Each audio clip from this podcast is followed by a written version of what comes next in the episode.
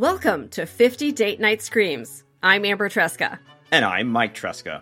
We're a married couple who decide to celebrate our 50th birthdays by watching some old movies. A lot of old movies.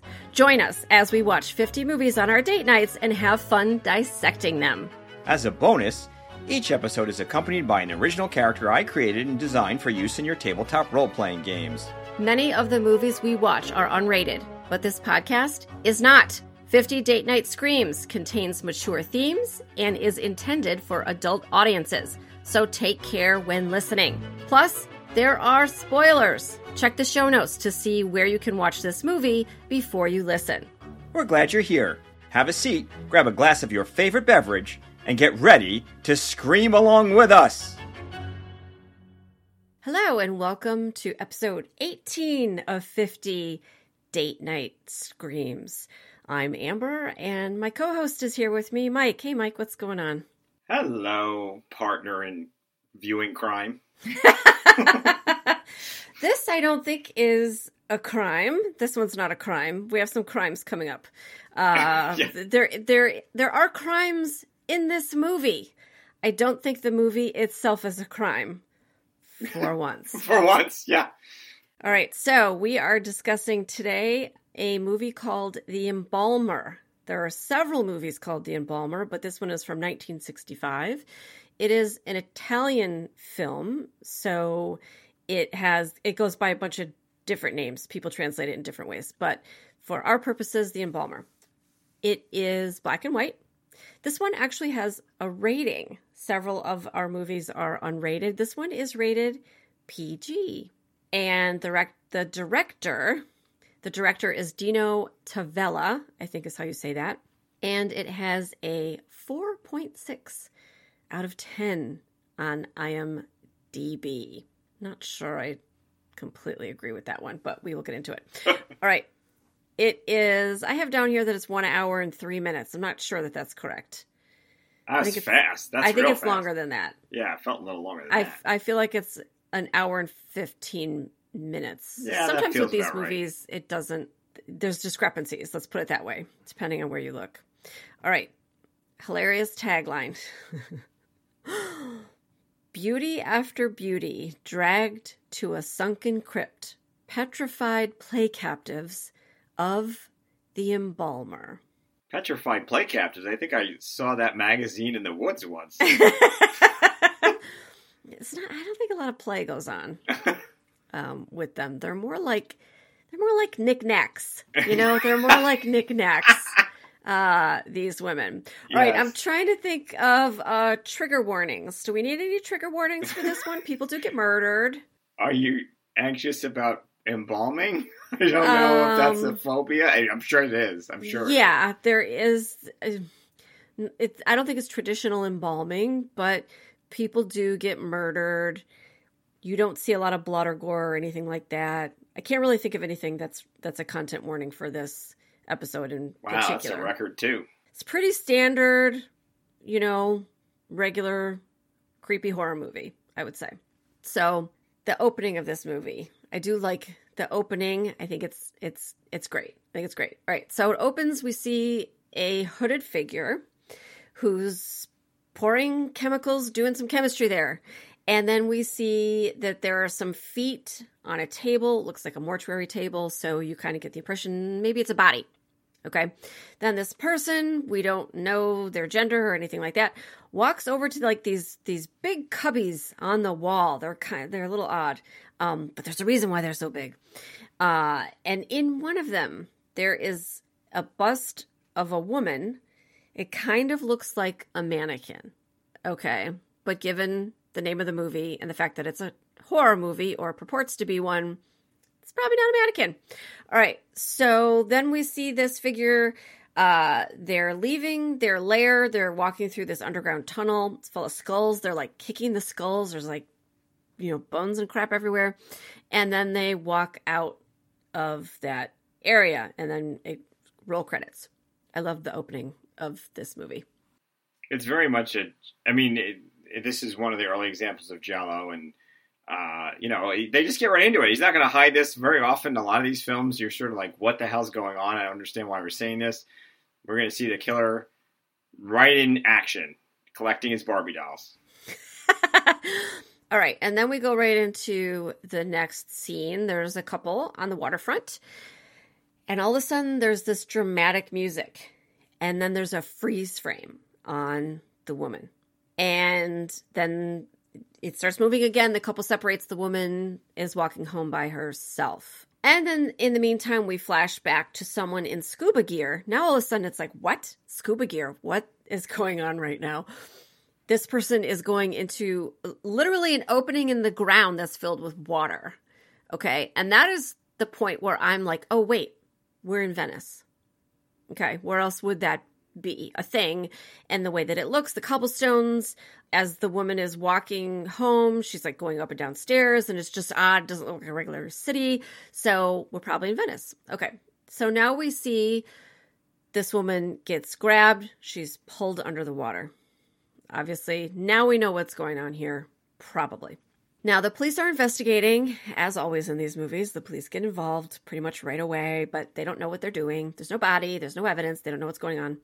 Um, so they just kind, we just kind of see them sort of circling around and not knowing what to do and being throwing up their hands.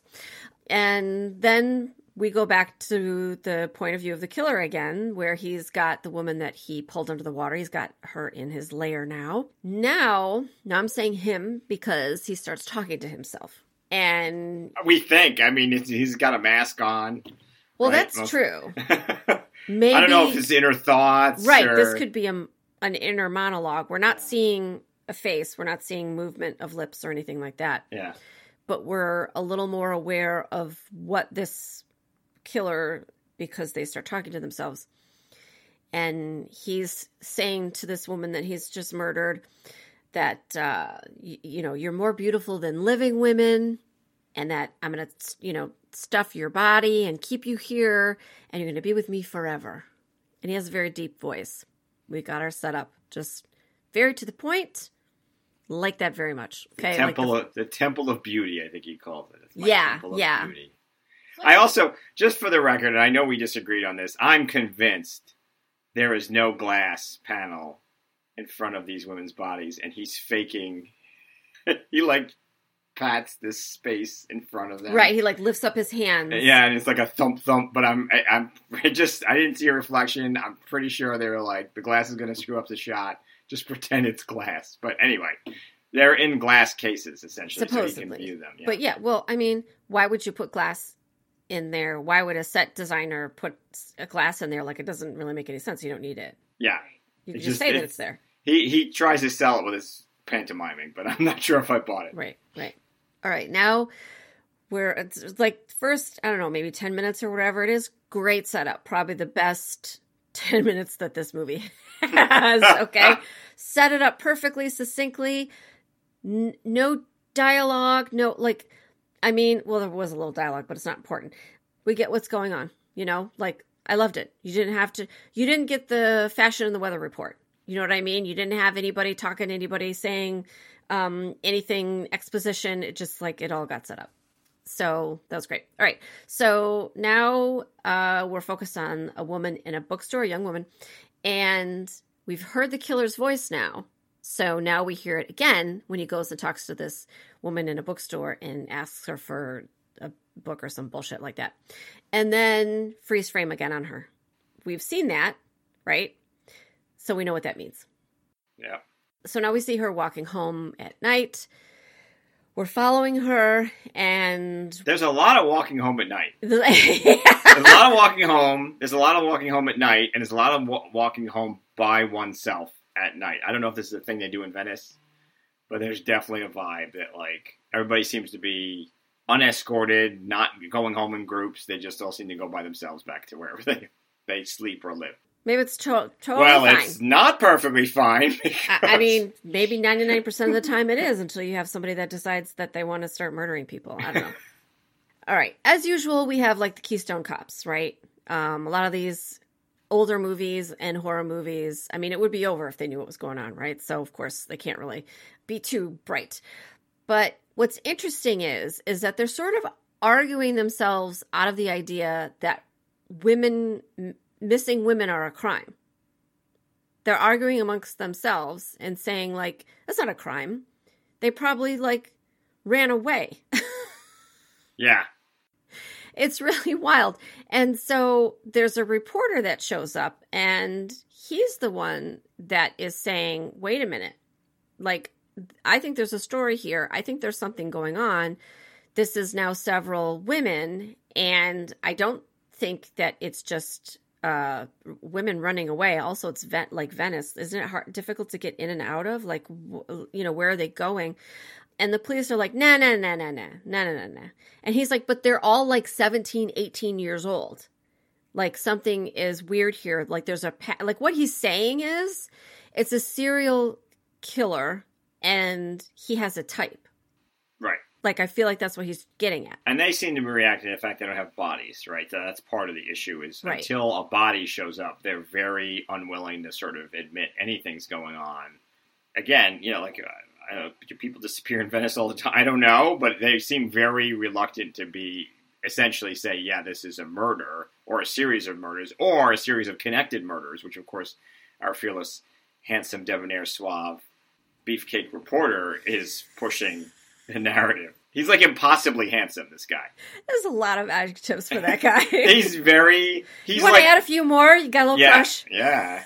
He's very like. Uh, sometimes I say this about a lot of times actresses in films where they're they're doing something. You're like, I just feel like you, uh, it's difficult to believe that this is the profession. You had other opportunities. He. This is the the male version of that. He's so handsome. You're like, really? That's what you do. You're just a reporter. All right. Okay. That's fine. But uh, look, it they play plays into the plot, so I think that's good. At least they they didn't ignore it, and uh, several of the characters comment on it. If you're an investigative journalist, which is what he seemed to be or trying to be, being good looking would really take you far. I, I feel like. So He gets pretty far. yeah, he he he, he sure does. All right. So the police aren't really on board with his theory. His editor's like, no, we're not running this story. So he's not really getting anywhere with his theories. Now we're in like suddenly it's like a completely different movie, which happens a lot in these movies. All of a sudden you see like a bunch of people like getting off a boat in one of the canals. And it's like what it is, it's a group of tourists, right? So it's a group of tourists getting off a boat. And then we go back to the killer again. There's a lot of this back and forth, and I like I was very aware of it when I was watching it for the second time and was trying to think to myself whether or not this was really very typical of a lot of movies or whether I was just noticing it a lot. There did seem to be a lot of back and forth. We're going to the killer, we're going to the you know the regular people we're going to the killer the like it just seemed to be happening a lot there was very quick scenes so but we're with the killer again. We're in his lair. He now has three bodies. Then we see him grab another woman and drag her under the water. And i say bodies but it's like you only see when they're in the cubbies you only see like the waist up kind of. Um it's not their full body. Yeah, and and we don't actually see them murdered uh, m- for No. most the whole film. It's it, so the assumption is, I mean, there's two things. One, if he wants them beautiful, there's presumably some level of not murder that he's trying to do. well in drowning is probably right? That's what I'm saying. Preserve like- your looks more Exactly. so than strangling or something. So he's probably drowning them. That's the assumption. Yeah. We don't really see it. They just literally once they're in the water, that's the last you see of them. Essentially, and yeah. then they're dead. But it's Yeah. it's an interesting point because his other methods of murder, and we know he's capable of other ones, uh, he doesn't use because he presumably wants them to stay quote air quotes beautiful. I mean, they're dead. And so I think that's why he's sort of literally snatching them off gondolas. But it, it's sort of an interesting thing because uh, you don't see anything. You, so for a little while, you know, you're right there with the police. You're like, "Ah, maybe they're not dead. Until you see the bodies, you don't know that that character actually has been murdered until they show up in his Barbie box. right, right, yeah, and for that reason, I mean, even though there's a lot of murders in the movie, and it does have a PG rating, but you don't see him holding them under the water or anything like that. He's in full scuba gear, so the presumption is he's grabbing onto them and just dragging them down with him and then holding onto them until they drown. And it's mentioned several times that all of these women happen to be strong swimmers, which is another thing that I'm like, really? Like, okay, but that's what's said about several of them. So it's the presumption is not that they would have just fallen into the water, you know, they'd been drinking or something and Right. then they drown, you know. Our handsome reporter, Our hunky. our hunky reporter, runs into these these tourists and um, helps them find their hotel. Yeah, he does. Yeah. and then at this point, there's this like little comic relief inter- interlude where there's these working men. I'm not really sure what their jobs are. I think they clean the the. the it looked like one of them cleaned and one of them was like a bellhop, but he wasn't a bellhop for the hotel. Like, I don't know. Maybe he just like carried people's luggage from. Right, because he ran around trying to get some some tips or something. Yeah. Right. Like Yeah. as you're as you're coming into the city, let me take my, your luggage and pull it for you because you're not going to be in a car, right? Right. So anyway, these guys uh, had had those kinds of jobs, so they're like hanging around. They're like hanging around the docks, and then they're you know they're teasing each other about you know you can't drink and you can't you know whatever, and then why can't we attract any women? That handsome reporter, is just like you know cock blocking us or whatever, and um, I don't know. It was just kind of like a weird little. I think it was supposed to be humorous. Yeah. Yeah. I, I mean, like so many things, everything feels just weirdly spliced together. Um, doesn't mean it doesn't work. It just it doesn't flow naturally. It's just all of a sudden you're like, well, what's happening? We're having emotional whiplash here. yeah, a little bit. All right. So again, this is another another quick scene. We see like a bunch of old dudes sitting around in a cafe and they're talking about the missing women.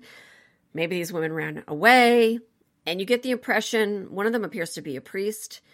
Uh, you get the impression these are like town leaders. You know, the priest says something about, oh, we all have to have faith, you know, and then uh, one of these dudes is the manager of one of the hotels, and he says, "Well, maybe one of us is responsible for these missing women." And you're like, "What?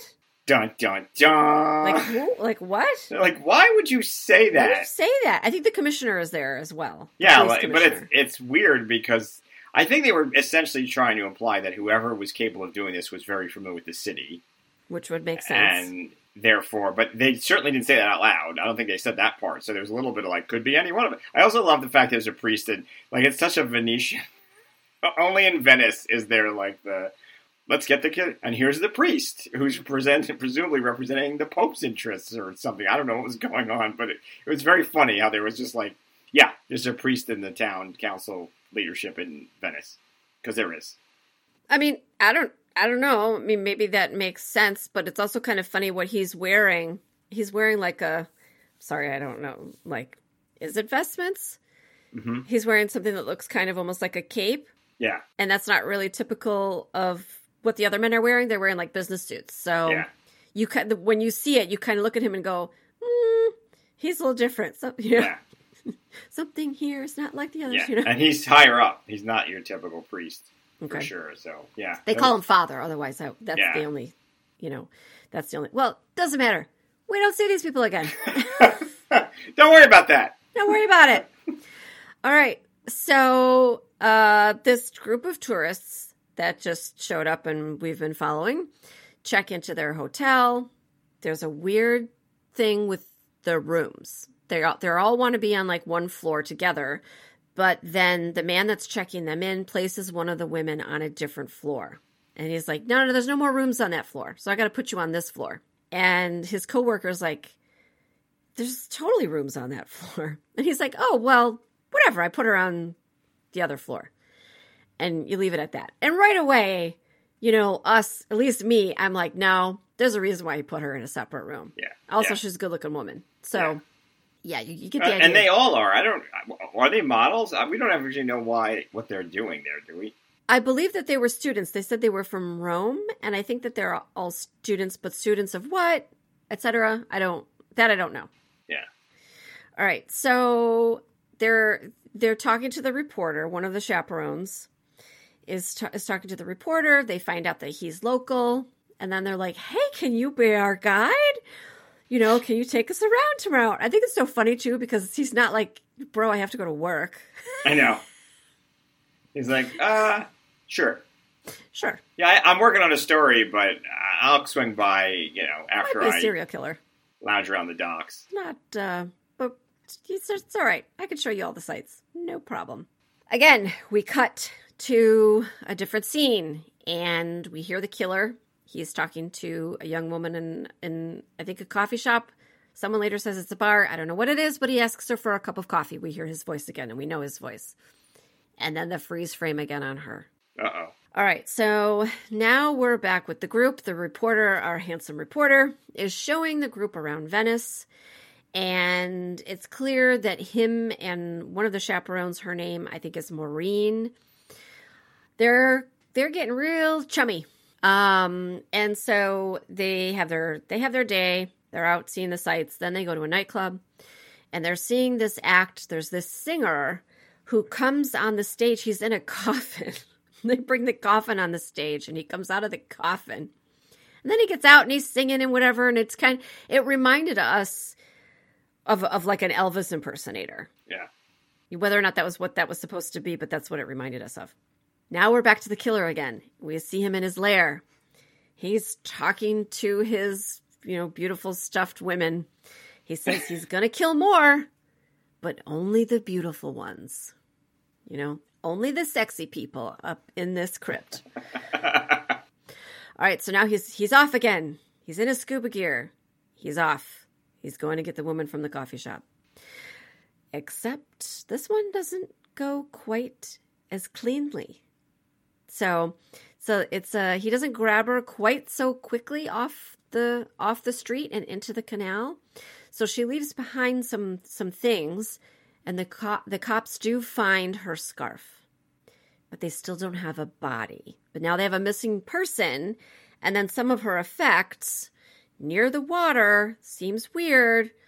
All right, and the reporter now is like, "We have a maniac. We have a sex maniac." He's saying it's really funny, and the, and this movie, of course, is in Italian, I believe, the original. So this is dubbed, and so who like who knows what like he's if, if that's what he's actually saying and that's what they're you know translating it as or whatever but he says oh there's a maniac and now they're trying to figure out like where like where might these bodies be all right if he's kidnapping these women and murdering them they're assuming they're presuming murdering where are the bodies okay and they're they're thinking about that and then we're back at the killer again and now he's got the body of this cashier. Again, we don't we don't you know see him murder her or anything like that, but she's laying on this embalming table, and now he's kind of narrating his process for us. Okay, so he's monologuing a little bit, and he which involves you know, like an IV drip.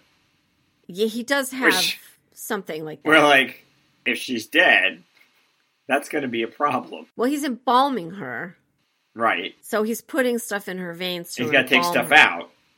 He's got to take right. fluids out and right. replace it. Right. But that requires some kind of device that pumps it out and then pumps the other stuff in. And there's none of that near as we can. I mean, there's no oh. sound. I mean, maybe there, you don't hear anything. Well, look, he's got a secret potion. It doesn't matter. He says, yeah, that's what he says. Potion. He says, "I've got a secret potion. It's a and magic it's keep potion. You eternally beautiful." This is like that blue stuff in the other movie we saw. Just trust us. It does what you need to do. Yeah, it's a, it's a secret potion. Mm-hmm. I love it. I know if I ever invented a chemical formula that did something completely new and and and wondrous that I would call it a secret potion. Well, you have to say it in like French or Italian. That would make it sound very fancy, but yes. Yeah. I don't know either of those languages. Okay. so, and uh, I mean, at this point, I'm wondering, like, can you stuff a body? Like, you know, there's taxidermy. Is it like taxidermy? No. No. Okay. Do you know more about this than I do? Yeah, I was just looking through TV tropes because this this movie is in TV tropes under Wax Museum horror. Ah. And they talk ah. about all the different ways you want if you wanted to embalm someone, all the different ways. And um, to your point, taxidermy would be rough. I don't know if you call it waxidermy. waxing somebody uh, is also challenging for lots of good reasons. Um, but yeah, I mean, the embalmer could do it. The problem is he would need more equipment than uh, what we're seeing because you have to take fluids out and replace them and uh, you know he doesn't have that. But we can assume either it happens off screen, we just don't hear the sound effect of something pumping, or it's secret potion. He says secret potion, so secret potion it is.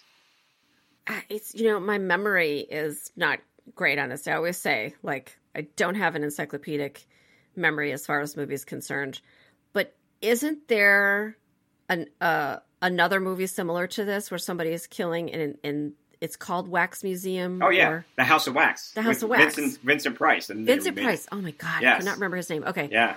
Vincent Price. Right. So sim so similar. Oh, He's- absolutely. Yeah.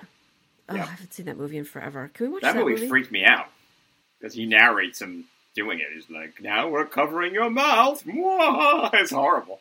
I don't remember it in that detail. yeah, he like know- waxes everybody, and then he waits till the end, and they like die of a heart attack because he covers their nostrils up or whatever. It's horrible. Oh, I have to watch that again. Yeah. Okay, so now we're following one of these young students. We're back at the hotel. She goes to her room, she takes a bath.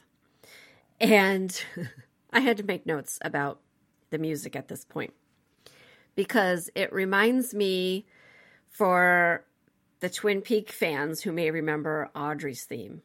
You know, it's very like jazzy. It's very like sexy jazzy. Yeah. You know, so we've got that going on. You don't really see a, much of anything. She's clearly getting undressed, you know. But somebody else sees things. Yeah, it's really not that sexy of a scene. You know, the music is very sultry. Anyway, so she's undressing, and then, yeah, somebody's watching her. The room next door to hers has this ability to see her. Right. Right. That was the point. Right.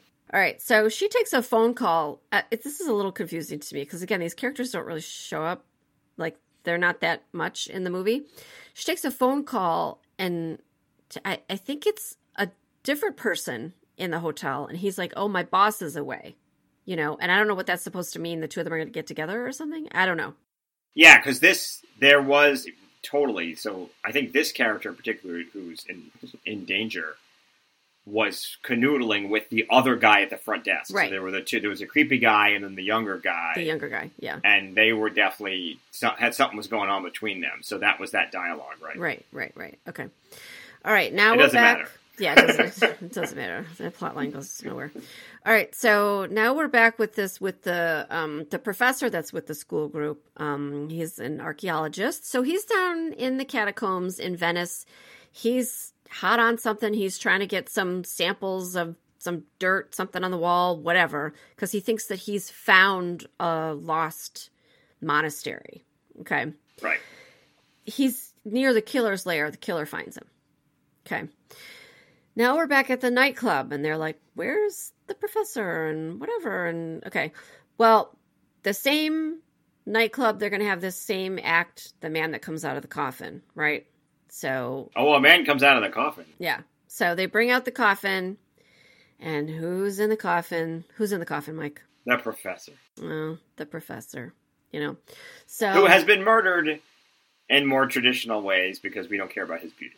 No, not no, not at all. Okay. So I have in my notes calamity ensues. That's what happens next. Um, so now you know the reporter's there. He he because he's hanging out with um these young women and whatnot. And, he's dating. So now he's definitely full on dating Right. Maureen. Maureen, right? Yeah, And one of the things that is interesting about this film is they make a point of saying Maureen is older. So Maureen is the chaperone, right? So there's all these younger girls, and Maureen's supposed to be in I don't know what, but she's older than them. So there's there's like appropriateness between the reporter and Maureen, and the girls spend a lot of time gossiping about their sno- snoochies that happens on the gondola. Oh yeah. It's constantly like, oh, she's giving him eyes. Oh, they're doing this. Oh, they're doing that. So it's kind of funny because this is now he's he initially was sort of loosely tied to the plot because now he's essentially dating Maureen. He, you know, they I think they went to take this in, so now he's he's very much close tied to these this whole group of girls. So the reporter goes to the professor's room. He's looking around. He finds the notes, okay, about what the professor was thinking in finding this monastery. So he thinks he knows where the professor was that day. So that's important. And the cops can't find the singer. And then what do they think? They think, oh, well, he must have murdered the professor. what? For no reason. No reason. Just that he's also missing. Um, so now at this point, the police are taking it more seriously. And Finally, finally, which granted, they have an actual body. So I get that. The body also happens to be a male body.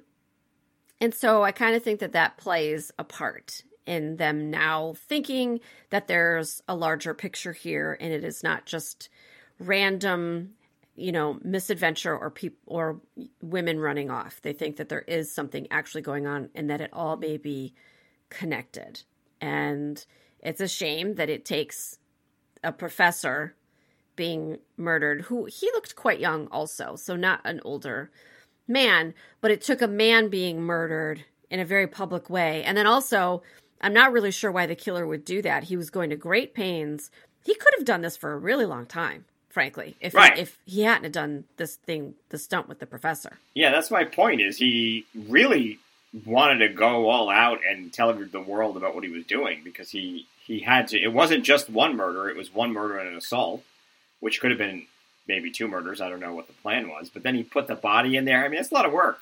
It's a lot of work. Yeah. All right so now our our handsome reporter he's hot on the trail Oh, he goes trail. to the basement of the hotel. He's looking around, and they discover the singer couldn't have been the murder because he's in the hospital. And now we have another freeze frame. We have another freeze frame on the young one of the young students. Okay, so they decide they're going to go out in the gondola. They go out as one does. It capsizes. well, the embalmer capsized. yeah, and they all fall in the water. They I get thought this was brilliant. I was a little bit like, what's he going to do now? Everybody should be, frankly, completely freaked out about anybody trying to snatch them. But he just decides to full on just create chaos by knocking everybody in the water. And then in the confusion, snatch one of the girls. So he's getting increasingly bold. Right, right. What's interesting too is that in this chaos, that I, first of all, after your professor was murdered and whatnot, I really, I, carpe diem, okay, but like, I, I, I feel like stay in your room, right? You know what I mean? Like, no more let's all- gondolas, kids. no more gondolas, no more nightclubs. We're kind of Yeah. done here. yeah. We're all done here now. Uh, so interesting. So, but they get back to the hotel. One of the women is missing. Okay, the one that we freeze framed on, and it's interesting too because it's kind of like you went this whole time before you noticed that. Look, if I was this woman's mom, like you're the you're the worst chaperone I've ever seen. Okay, you're not counting heads before you left the area. Like terrible, terrible, Yeah, just more- the worst. She's bad at her job. She's bad at her job. All right, so now the police are actively looking in the lagoon for bodies. They're not finding anything. And these working men who were the comic relief, right? They were talking to the reporter earlier, and they now they're saying to him, "We keep seeing this weird light, this weird fish. It's lighting up in the water and whatever." And so they're fishing around in the water. They see something. They pull this thing out of the water. It turns out it's the the young woman who's missing. It's her belt. So now the reporter puts it together. Then he's like, the light that these men were seeing must be from scuba gear, and it must be from the killer. And so he decides he's going to start diving around in that area. He's trying to figure out what's going on here, and the, and you know these two men are helping him. All right, now back at back at the ranch. So Maureen is back at the hotel. She wants to talk to the manager. He's out, so she goes into his room and starts snooping around in his room like for a long time. A long time. And she does eventually find a tunnel. Yeah, and, and this is precipitated somewhat by discovering the dual mirror, right? Right. So she's in a rage and she's like going to give him what for. Right. And then she goes over there, and then she starts snooping even further, and then finds a secret door in the fireplace or something. I don't know. So it starts with the one thing, and then just sort of Right. from there. Yeah, she's like moving statues and like like she's clearly she's you know- Scooby doing it. The whole thing is just Scooby doing the whole room. completely Scooby doing it, and, and and also maybe his I don't know, maybe read some Nancy Drew or something where it's like if you pull pull out the right book, the door opens. Any good adventurer knows exactly to do that. Oh well, yeah, you know, you tear you know tear the place apart That's looking right. for the the secret room. So she finds it. She finds it. She goes. uh She goes. She goes in. Goes right in. Goes right into the catacombs. Seems like a good idea. It's a great idea. Great idea. All right. She finds the lair. Now she's screaming her head off because there's these bodies in there. And the killer is around. He finds her. And we see he's wearing a skull like on his face. So he's hooded, but he's also got like a skull, so we can't see his face. So this guy does two costume changes, just to be clear. There's his scuba, um, three really. So there's whatever, whoever he is normally during the day, his scuba diving costume, and then he puts a mask on down in the monastery. And by the way, this is the his lair is the monastery, right? Or is it near it? But it's sort of like it's yeah. It I I believe it is the monastery. Yeah, yeah, which is horrifying because all these dead monks and dead skulls and dead everything. But he changes a lot. This is a man dedicated to his art. He really, I really appreciate his effort to put a mask on that no one would see. There's no reason for him to assume anyone's going to see him. It's not a secret disguise. There's no one looking at him, so he's putting this mask on for himself. Because if you can't, what do they say from Princess Bride? Like, you know, if you don't have your health, what do you have?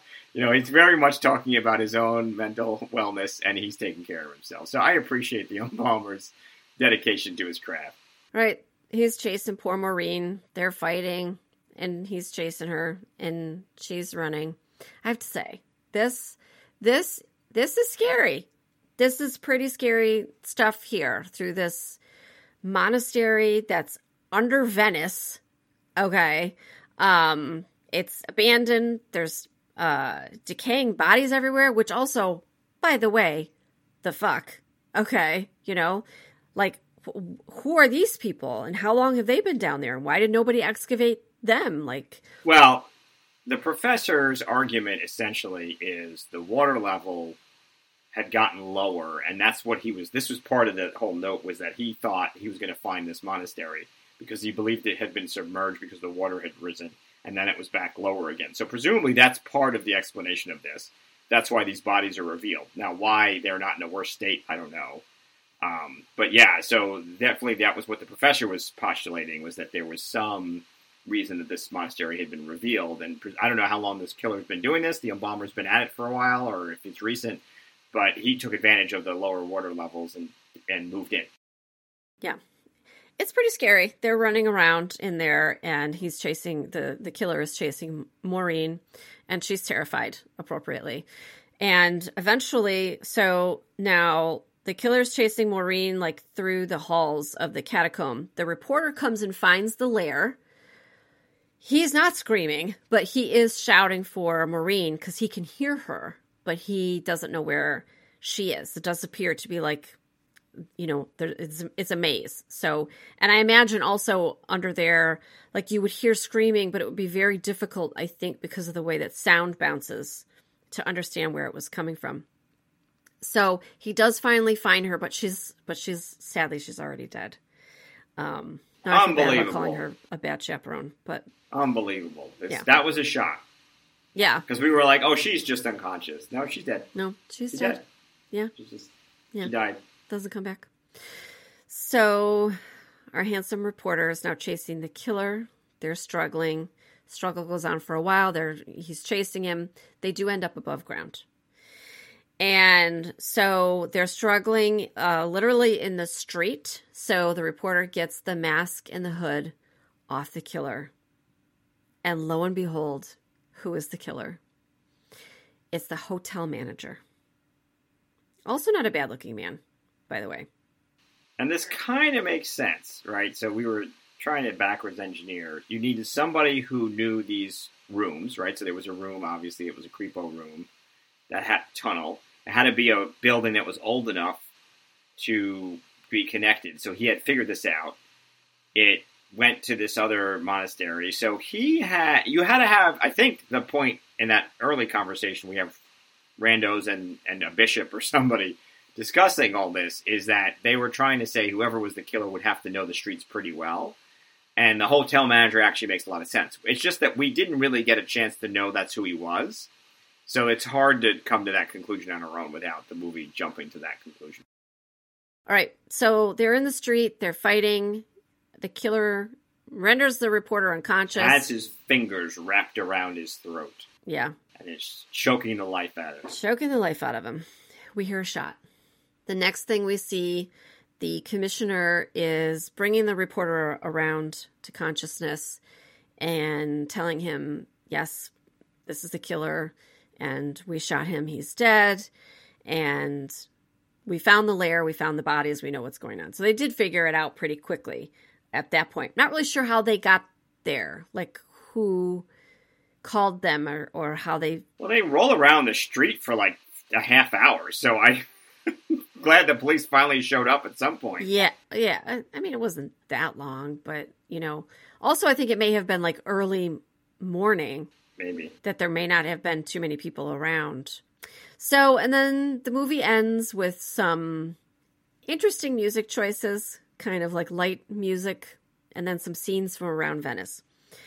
And I didn't think about this the first time we watched it, but the second time I watched it, I thought to myself, how would the real people of Venice feel about their city being depicted in this way in this movie? You know, like I don't have an answer for that. Yeah, and I, I, I, I said this before uh, when we were discussing this that maybe they were involved. We don't know because there's definitely a couple scenes where you're like, this guy's covered with pigeons, and a couple other scenes you're like, did they just walk around, take film of goofy people in Venice who are there for the tourists, and then slot into the movie? I don't know. Um, so for all we know, they had the blessing of the Venetian tour industry, but we don't know. And uh, it, it is an interesting concept because there's this movie is very much a product of Venice, which is great. Right. right? If you're going to do it, have it involve waterways and gondolas and, and a villain who uses snorkeling and scuba diving. And I think that was great. I, I thought it, it was very much a Venice movie. So I get it. Um, but to your point, maybe that's not the most flattering light for Venice. So the police commissioner says to our handsome reporter, Oh, you know, you just need to forget about this. okay. All right. just like our tourist industry will forget. Let's about, just forget about it. Let's forget All right. about it. Venice is beautiful. Yeah. Forget about this this little this horrible little incident that happened to you. The end. The end. All right. So let's move into our big question, which is Is this a horror movie or is it something else? Yes. It is a horror movie. Yes. Yeah, absolutely. Has all, you know, is there is there any criteria for what a horror movie is? Is there is there a group that has defined anything like this? If if so, I've never seen it. TV tropes probably has it, but we haven't delved we really have. We, I mean, maybe that's for another episode. It's worth yeah. exploring. We haven't really defined it, um, but it, you know, you kind of know it when you see you it. a little bit it. like porn. Yeah. Um, but uh, you know, it's funny because we've had a lot of we have had a string, and boy, there's some coming up that have nothing to do with horror. Uh, maybe they're horrible or horrifying that they were made, but they're just not what we would traditionally define as horror. They're often thrillers it's always interesting because we're we we are watching a collection, and it I, I, really feel like this was curated because now we're in this like spate of just horror movies for sure. Um, so this is the latest, and definitely it's a horror. Yeah, I think so too, and I don't think it's just murders that make something a horror movie because that could also be a thriller. Although thrillers tend not to have a high body count usually. Mm-hmm. Um, it's a little more about the psychological, and horror is usually more about just truly being scared. And then, usually, I think a killer who is intending to cause a lot of, of harm to their victims and sometimes cause them psychological harm before actually murdering them. Yeah, so, it's a combination of fear, violence, gore right. all the warnings you see nowadays, the content warnings. Um, but this, this one, it's so bare bones. That's all it really has, frankly, between the beautiful tour of Venice, college women in gondolas, thank you, and and a murderer. That's pretty much it. Mm-hmm, mm-hmm. All right. So, are we ready to give it some ratings then? I'm ready. Okay. We're going to give it three ratings. We're going to give it knives, glasses of wine, and screams and we're going to give it between zero and five of these measurements. So, knives will represent the body count, scare factor, gore factor, and did it live up to its title? So, between zero and five knives, Mike, how many do you think you're going to give it? So, this is uh, the murders are relatively bloodless, but there's good reason for them to be bloodless. So, yes, they're bloodless That is often a trick that these movies do because they don't want to be censored or there's just too much trouble to show the gore. And I, I don't think it's necessary always to show. Totally. It's pr- plenty scary sometimes it, without. It fits. Um, so I, I, thought that was fine. Um, there's several murders, and he gets increasingly bold. He gets style points for the rockabilly put it, put the professor in the coffin uh, murder. So I, going to go probably higher than I would. Um, I'm not going to say it's in the you know five range, four four to five. I'm going to go three and a half. Yeah, I'm feeling the same. I'm feeling like three and a half. Um, so no gore, definitely scary, spooky. Lived up to the title. I believe I I believe there were nine murders. I'm not really sure how many there were because there was a body already in the lair uh, in the opening. I feel like I can't give it a four. Like I kind of want to. So I, I think I'm going to give it a, a three and a half as well. Okay. All right. So moving on to our glasses of wine. And this represents how, how much fun did we have watching it? Did it have any unique moments? What was the body? What was the flavor? So how many glasses of wine do you think, Mike? I was pretty entertained. I have to say, uh, there's a, again emotional whiplash. There's a lot of like, what's going on? But lots of innovation. The killer, he, although we don't get his motivations, he he changes things up. The reporter does a lot. He has a personal investment. Um, the uh, the sort of the police, as much as we didn't necessarily agree with sort of their approach, they you understand at least the process of how this is going. And once there's sadly it's a male's body, then they're like, oh, now we take it seriously. But there's definitely enough here to be entertaining. I thought um, that I wouldn't dismiss it out of hand. I'd give it a four. Yeah, I'm gonna I'm gonna have to agree. Um, on the second watching, I I appreciated a lot more of the little details that were in the movie and how the plot was propelled along.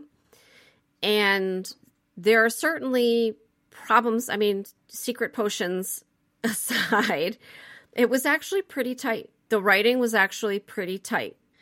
So yeah, I'm gonna I'm gonna give it four. I'm gonna give it four glasses of wine. You know, it was really entertaining in in those ways. All right, so now we have an overall rating, which we're calling screams. So between zero and five screams. And how many are you going to give this movie, Mike? So the combination of, we'll start with the title actually has something to do with the movie. Great. It's in a place you can't do in Venice. You couldn't have this movie anywhere else. Great. The murders, even though they take place off screen, are done in a creative way. Magic potions aside. Great. The attempt, not always successful, to throw us off the scent or otherwise give us a couple options. I love that. So you add all this up, and I, I feel like it's a four. I think it was uh, entertaining enough that I was surprised. Um, I can tell you that that is not people have not been as kind to this film, um, partially because it's sort of an early giallo, so it's it's it's more murders than anything else. I think that's fine. I, I'd give it four. You know what? I like I think I'm going to give it. I think I'm going to give it a four and a half. Wow! Oh my goodness! Stop the podcast. I know, right? there was a lot to it. It it could have benefited with a little bit more breathing room. I feel like, but like I I really do feel the writing was very tight. It was well acted. There were just so many elements that I haven't seen repeated in a hundred other places. It couldn't have taken place literally in any other time or in any other city, which was really great. And I mean, it kind of was a love letter to the city, truly, even though there was a serial killer um, killing killing women. Uh, but yeah, it was really just great. And you know, some of the criticisms I think were poking at things like at the music like they didn't like the music and it's like okay all right like I, like I get that in some of the parts the music was a little incongruous but that was only one piece of it and in other places the music did a very good job at at at explaining showing to you what was going on without somebody having to give a lot of exposition so This is the first time you've given a rating higher than mine. I'm yeah, sure. I think so. But you know, as, aside from a lot of quick scenes back and forth, like things, the pacing probably could have been done a little bit differently. It was a little bit of a breakneck pace. It's it's still you know very tight plot. Didn't need to show you a lot of things that you really didn't need to see. Like you like you didn't need to see the women being held under the water. Like i was totally okay with you not seeing that.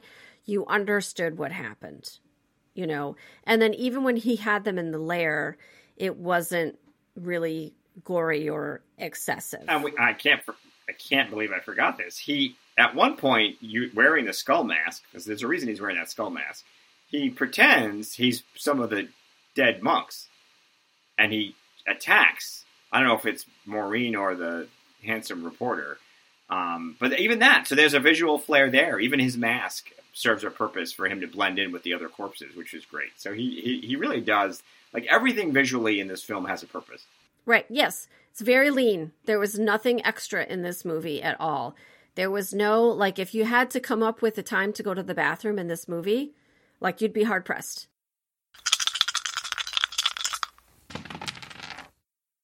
let's move on to the character that you created for this movie. I'm I like I'm so bated breath. I can't wait to see no, who is it. Know. Who should it be? It's Maureen. No, it's not Maureen. Maureen. it's the embalmer, of course. The embalmer. He's a he's sort of a straightforward character, which makes him great. He's he's a he snatches people off boats. I mean, that's what he does, and then he turns them to stone. Essentially, in in D and D terms, that's petrification. It's a little different from sort of turning a stone from vision, but this concept is the same, which is that if he injects you with something, you eventually turn to stone. So uh, his MO is pretty straightforward. Be out in a boat, he jumps out, grabs you, brings you back down. Now, there's a couple things I did differently. Um, one of them being uh, he's not alive, so that's different. Uh, he's a literal skull, so he's undead. Uh, I basically filled in some backstory. I the idea was that the monks had discovered this secret to longevity, and they would inject themselves so that their bodies would remain uh, preserved, like mummies. And that's what he discovered. He discovers this alchemical secret when he's down there, and then he decides, the embalmer decides to use this because he's very warped after uh, some tragedy in his life where beauty was taken from him, the love of his life died early, and he's deciding he's never going to let that happen again. So he decides to use it on himself and of course, one of the side effects of that is it actually causes his all of his flesh to fall off, and he's still alive. He's undead. So he's a skeleton that doesn't need a scuba suit, um, but is good at swimming, and he goes around snatching bodies with the, the hope that he is going to create this uh, sort of immortality through death of women that he lost when he was alive. And uh, he's nuts, but he is he is this villain who uh, he's he's sort of a waterway villain, which I I I love his purity in some ways. Well, uh, I don't know if we want to get into the physics of a skeleton swimming, but what are the stats of the embalmer of this character? Let's what, get into the physics of how his secret potion works. Um, he is strong and fast, right? So those are the probably the two big things. I, I don't think the embalmer's brilliant necessarily. I think he's good at what he does, which he's he he strikes from the shadows, so that's what he does. So he's strong and fast. He's a mid tier villain. He's not a newbie guy, but he's not super powerful, and he's he's very often, more than likely, a mad scientist henchman um, because he works well for that. If the idea of him work with a syringe and embalming magical fluids, uh, I think makes him a good good mid tier villain. So he could be that villain that a higher level or more clever villain says, I need to be rid of so and so and go take them out. He's good at grabbing people. So right. as much as that is as it is, go get me some so and so and bring them here. Uh, he can do that too. So yeah, he, I, I, think he, he, but he definitely works as sort of that kind of body stature. Is he always in the water? Does this need to be a waterway type of situation? Canal? Lagoon, other?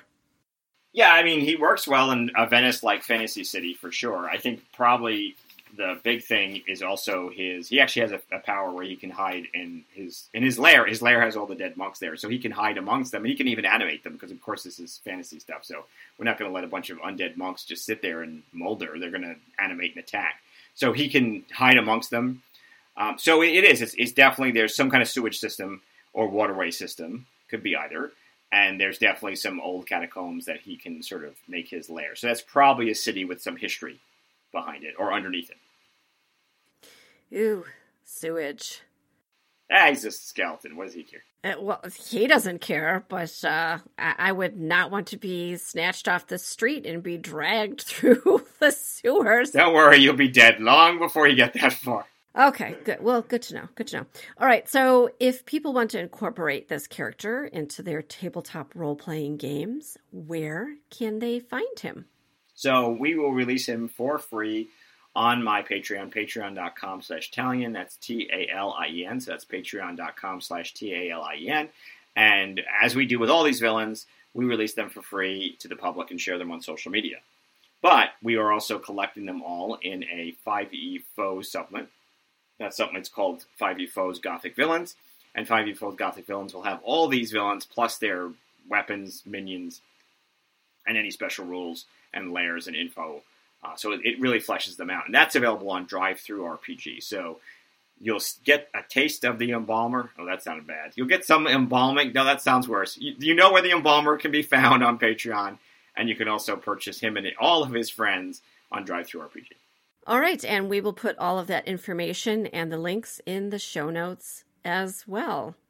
All right, I think that'll do it for the embalmer. I'm a little, it's making me a little nervous because I feel like did, did I reach a high point here?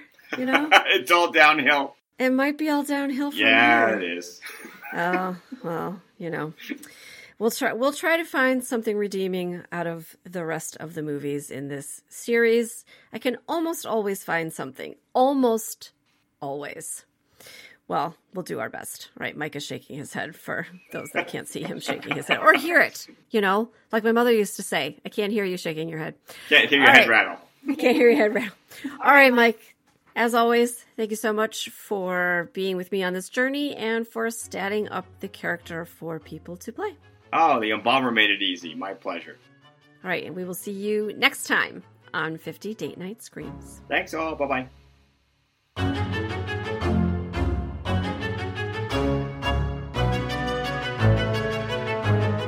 Thanks for listening to 50 Date Night Screams. Be sure to check the show notes to learn where you can watch this movie for free. The quality isn't always the best when streaming, so we've also included a link to where you can purchase it. You can also get much more information, including the characters from this and all the 50 Date Night Screams episodes at patreon.com slash Talien. Until next time, don't stop screaming. 50 Date Night Screams is a production of Mal and Tal Enterprises.